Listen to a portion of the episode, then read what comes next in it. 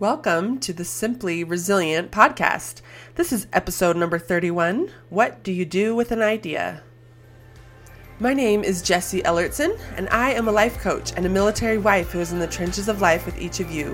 This podcast is for military wives who know how to handle the challenges of deployments and frequent trainings, but want to stop feeling mentally miserable in the process.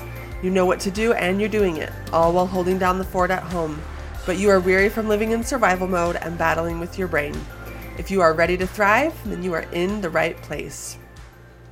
We're going to start with the Battle Buddy moment from ELOW 11111, five ones, in case you were wondering. And she says, or I'm assuming it's a she, I don't know why, but this person says, Great podcast. I have really been enjoying listening to this podcast. I'm not a military wife, but I feel like these thought patterns are applicable to anyone. I can't wait for more episodes. Thank you so much for that review, you guys, and keep them coming, please. Okay, we're going to get right into our episode today. I am reading you the third book in the What You Do Matters series today called What Do You Do with an Idea?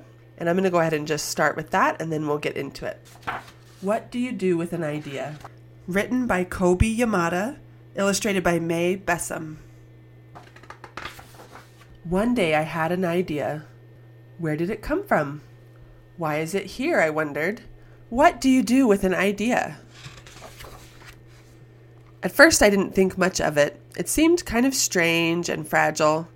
I didn't know what to do with it, so I just walked away from it. I acted like it didn't belong to me. But it followed me. I worried what others would think. What would people say about my idea? I kept it to myself. I hid it away and didn't talk about it. I tried to act like everything was the same as it was before my idea showed up. But there was something magical about my idea. I had to admit, I felt better and happier when it was around. It wanted food, it wanted to play. Actually, it wanted a lot of attention.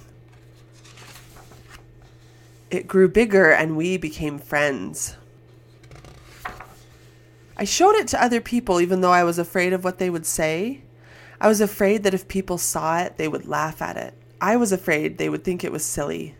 And many of them did. They said it was no good. They said it was too weird. They said it was a waste of time and that it would never become anything. And at first, I believed them. I actually thought about giving up on my idea. I almost listened to them. But then I realized, what do they really know? This is my idea, I thought. No one knows it like I do. And it's okay if it's different and weird and maybe a little crazy. I decided to protect it, to care for it. I fed it good food, I worked with it, I played with it, but most of all, I gave it my attention. My idea grew and grew, and so did my love for it. I built it a new house, one with an open roof where it could look up at the stars, a place where it could be safe to dream. I liked being with my idea. It made me feel more alive, like I could do anything. It encouraged me to think big and then to think bigger. It shared its secrets with me. It showed me how to walk on my hands because it said it is good to have the ability to see things differently. I couldn't imagine my life without it. Then one day, something amazing happened. My idea changed right before my very eyes. It spread its wings, took flight, and burst into the sky.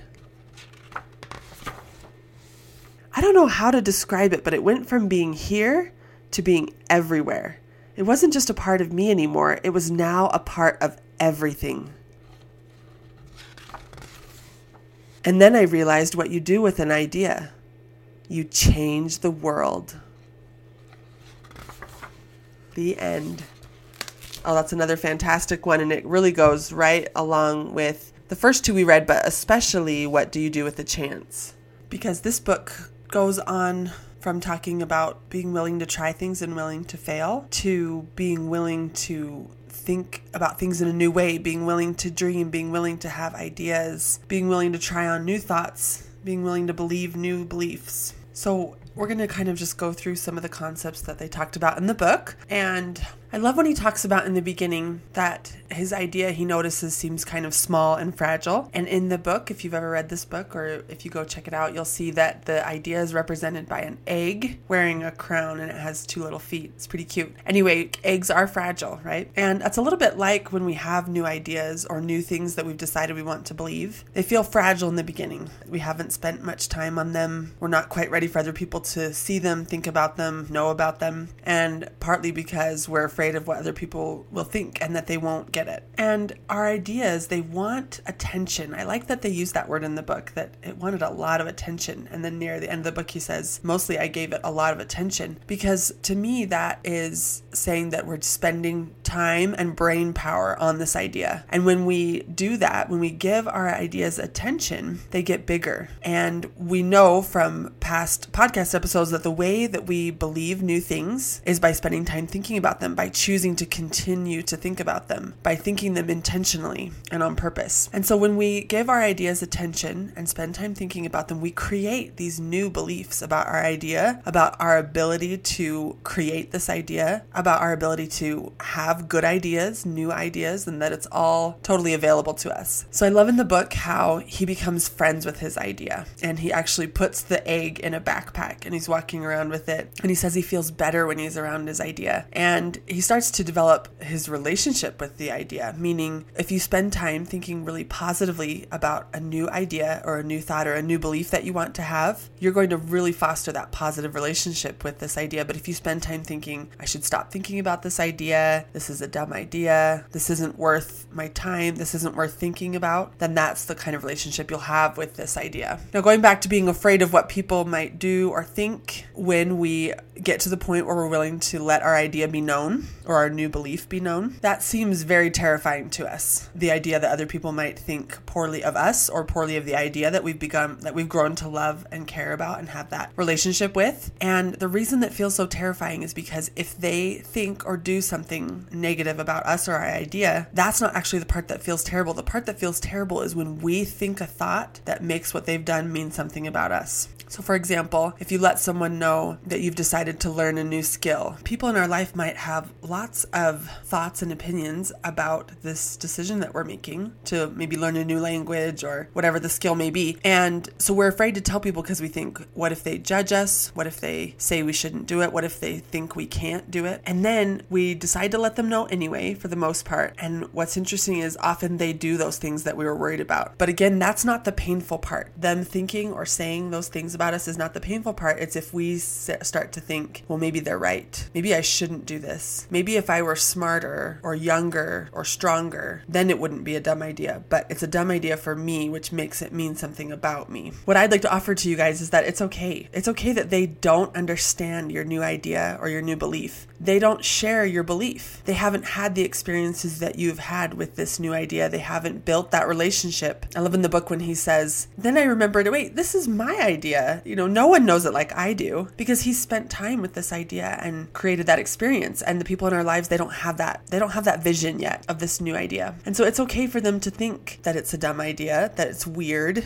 I like all the words they use in the book. And it's okay that maybe they think we shouldn't do it. And they get to even say that. And we can still just do it. We don't have to stop them from saying that or manage their experience around it. And our brain resists new things, which is what these people in our life are doing. This is a brand new idea to them. It's not new to us anymore. We've spent time with it, it's familiar to us, but it's new to them. So you remember at the beginning of the book, he resisted the new idea at first, but then it became more familiar to him because he gave it that attention. And now he's presented it to the people around him, and they're not approving of it because it's now a new idea to them. And our brain just naturally resists new things. It wants to stick with what what's efficient and familiar and comfortable. So in the book, the, there's a page that talks about that he even was thinking about giving up on the idea. Maybe they're right. He's worried. And he starts to walk away from the egg in the book. And that's a really fascinating part because we do this, even if we've had totally positive, confirming experiences about this new idea we've had, even if we feel better when we're around it, even if we have lots of belief in it, our brain places a super high priority on what other people think about us. And we just need to notice that. We just, it's very helpful to just notice how important our brain thinks that is and then rationally remind our brain that it's not dangerous if people don't think this is a good idea. And it doesn't mean, if people don't think it's a good, a good idea, it doesn't mean that I have to do something about that. Fortunately, he doesn't give up on the idea and instead he nurtures it. He spends time thinking about it. He feeds it, he plays with it, and he gives it a lot of attention. I love on the next page when he talks about thinking big and then thinking bigger. And one reason we enjoy being around our new ideas and having new ideas is because of what we get to feel when we're thinking big and then thinking bigger and seeing things differently. If we're willing to get outside the box, get outside of the normal way we think, and have new ideas, while it can feel a little scary at times and we might resist it, it actually feels pretty amazing and exciting. And I want to encourage you guys if you have ideas like this playing around in your brain, but it hasn't felt like the right time or, you know, reasonable to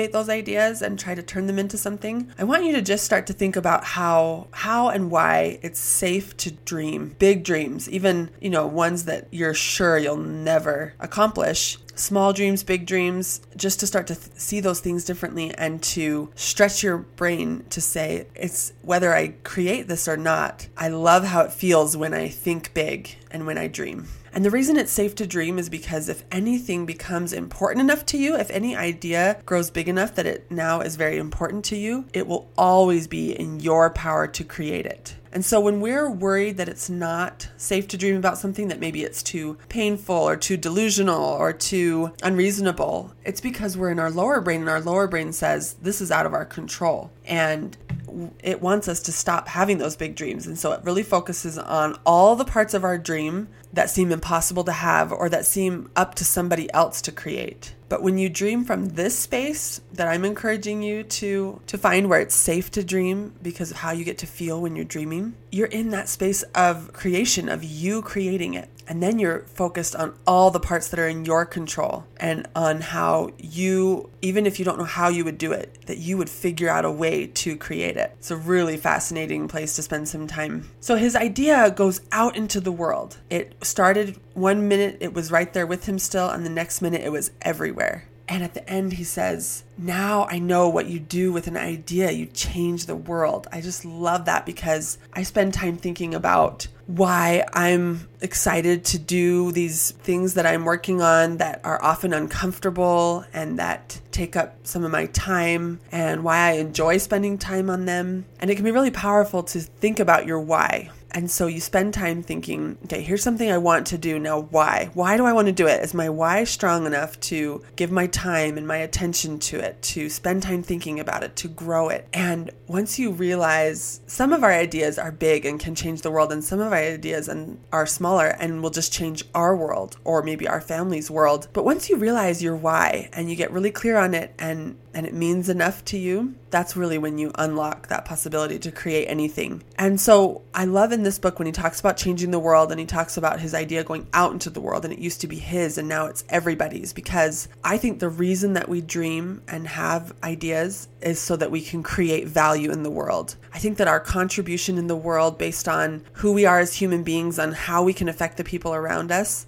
is so phenomenal and our ability to create value using our strengths and our super smart brains is infinite. And when we all spend time creating value for the other human beings in the world, we are living our best life. Whether again, that's you creating value in your own life, in your family's life, or on a bigger level. And so when your why is to create value and to help people, that is an awesome and motivating place to come from. I love what I do as a life coach. I love being able to reach people on the level that I do and have the tools to do it from a place of confidence. I love spending time thinking I'm a professional and I help people and I know exactly what I'm doing and I'm the best coach for them. And one of my mentors, Stacey Boehman, she says, All you need to do as a life coach is say, I'm a life coach and I can help. And I love thinking that sentence in my mind of my name is Jessie Ellertson and I'm a life coach and I can help. And the other night I was working with a client who was going through some pretty hard stuff and she had touched on a topic in a few of our sessions, but hadn't really wanted to go into it yet. And so I brought it back around and I said, you know, this has come up a few times. Are, are you ready to go into this? And basically, we were doing the process of rewriting a story from our past to intentionally create the way we want to feel about that story. And it's something that I haven't ever done yet with a client. I've learned about it in life coach school. I really understand the idea of it. And I haven't had it done to me by another coach, and I haven't done it to myself in my self coaching. But I was able to feel incredibly confident in this skill. And basically, based on the fact that I knew that if we did it, I could help her.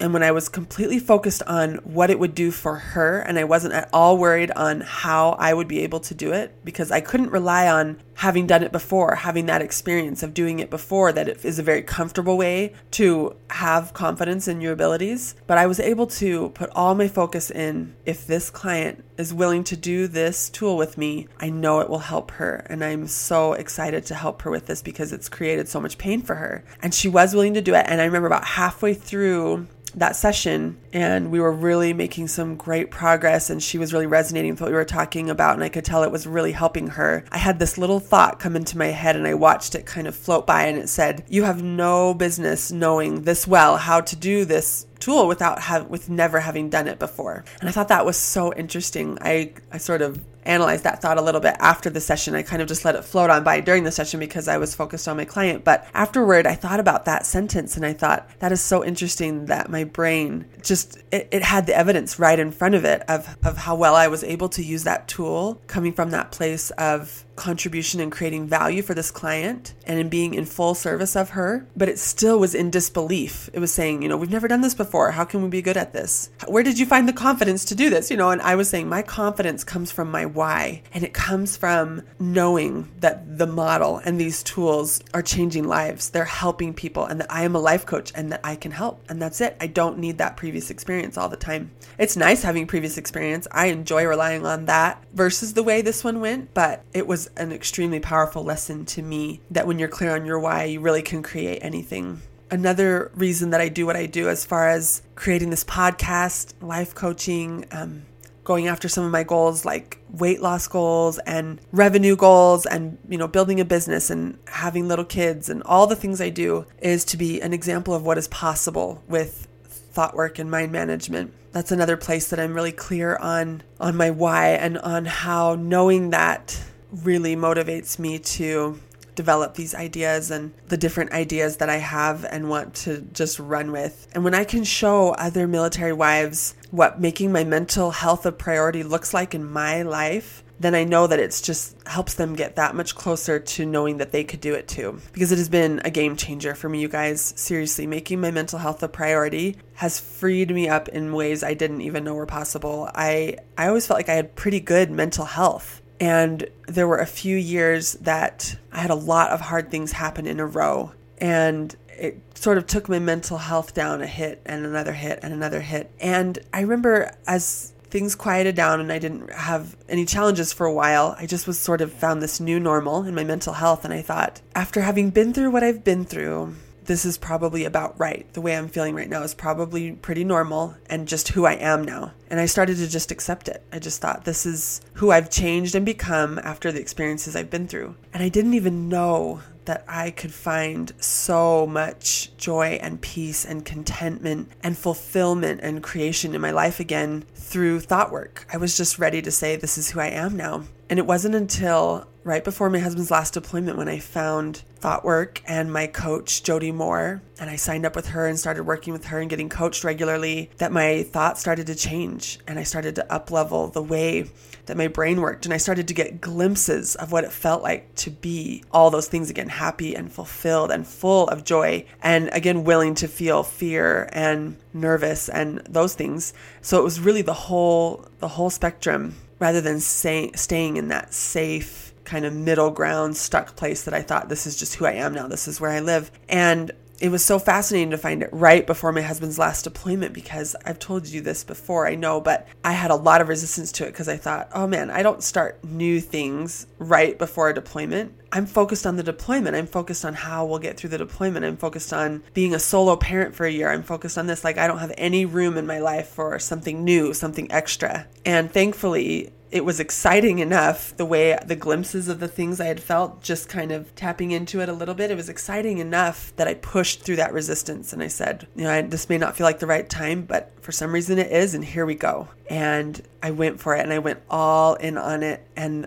the experience that I had during that deployment was like night and day, different from the deployment that we had had a few years previously, where we had put our heads down and focus on the deployment and gone into survival mode. And it felt very necessary at the time. It felt just like this is what we do when he's deployed. And on his most recent one, where I had a coach and I had all these tools available to me, I didn't lose a year. I didn't feel limited. I felt my capacity increase more than I, again, even than I knew was possible, even than I knew I needed. I really felt like I had enough capacity to handle what we had, but I handled what we had to do and I brought more on my plate and I had room to spare. I just had plenty of time, plenty of room in my heart, plenty of room in my brain to handle it all. And it was exhilarating. And it was near the end of his deployment when I realized, like, I want to help other military wives have this experience. I want them to know that they don't need to lose a year. They can create a year while their spouse is away. They don't need to be at the limit of their capacity when he's away and they're solo parenting. They can have enough capacity and more to spare. They can have capacity to spare.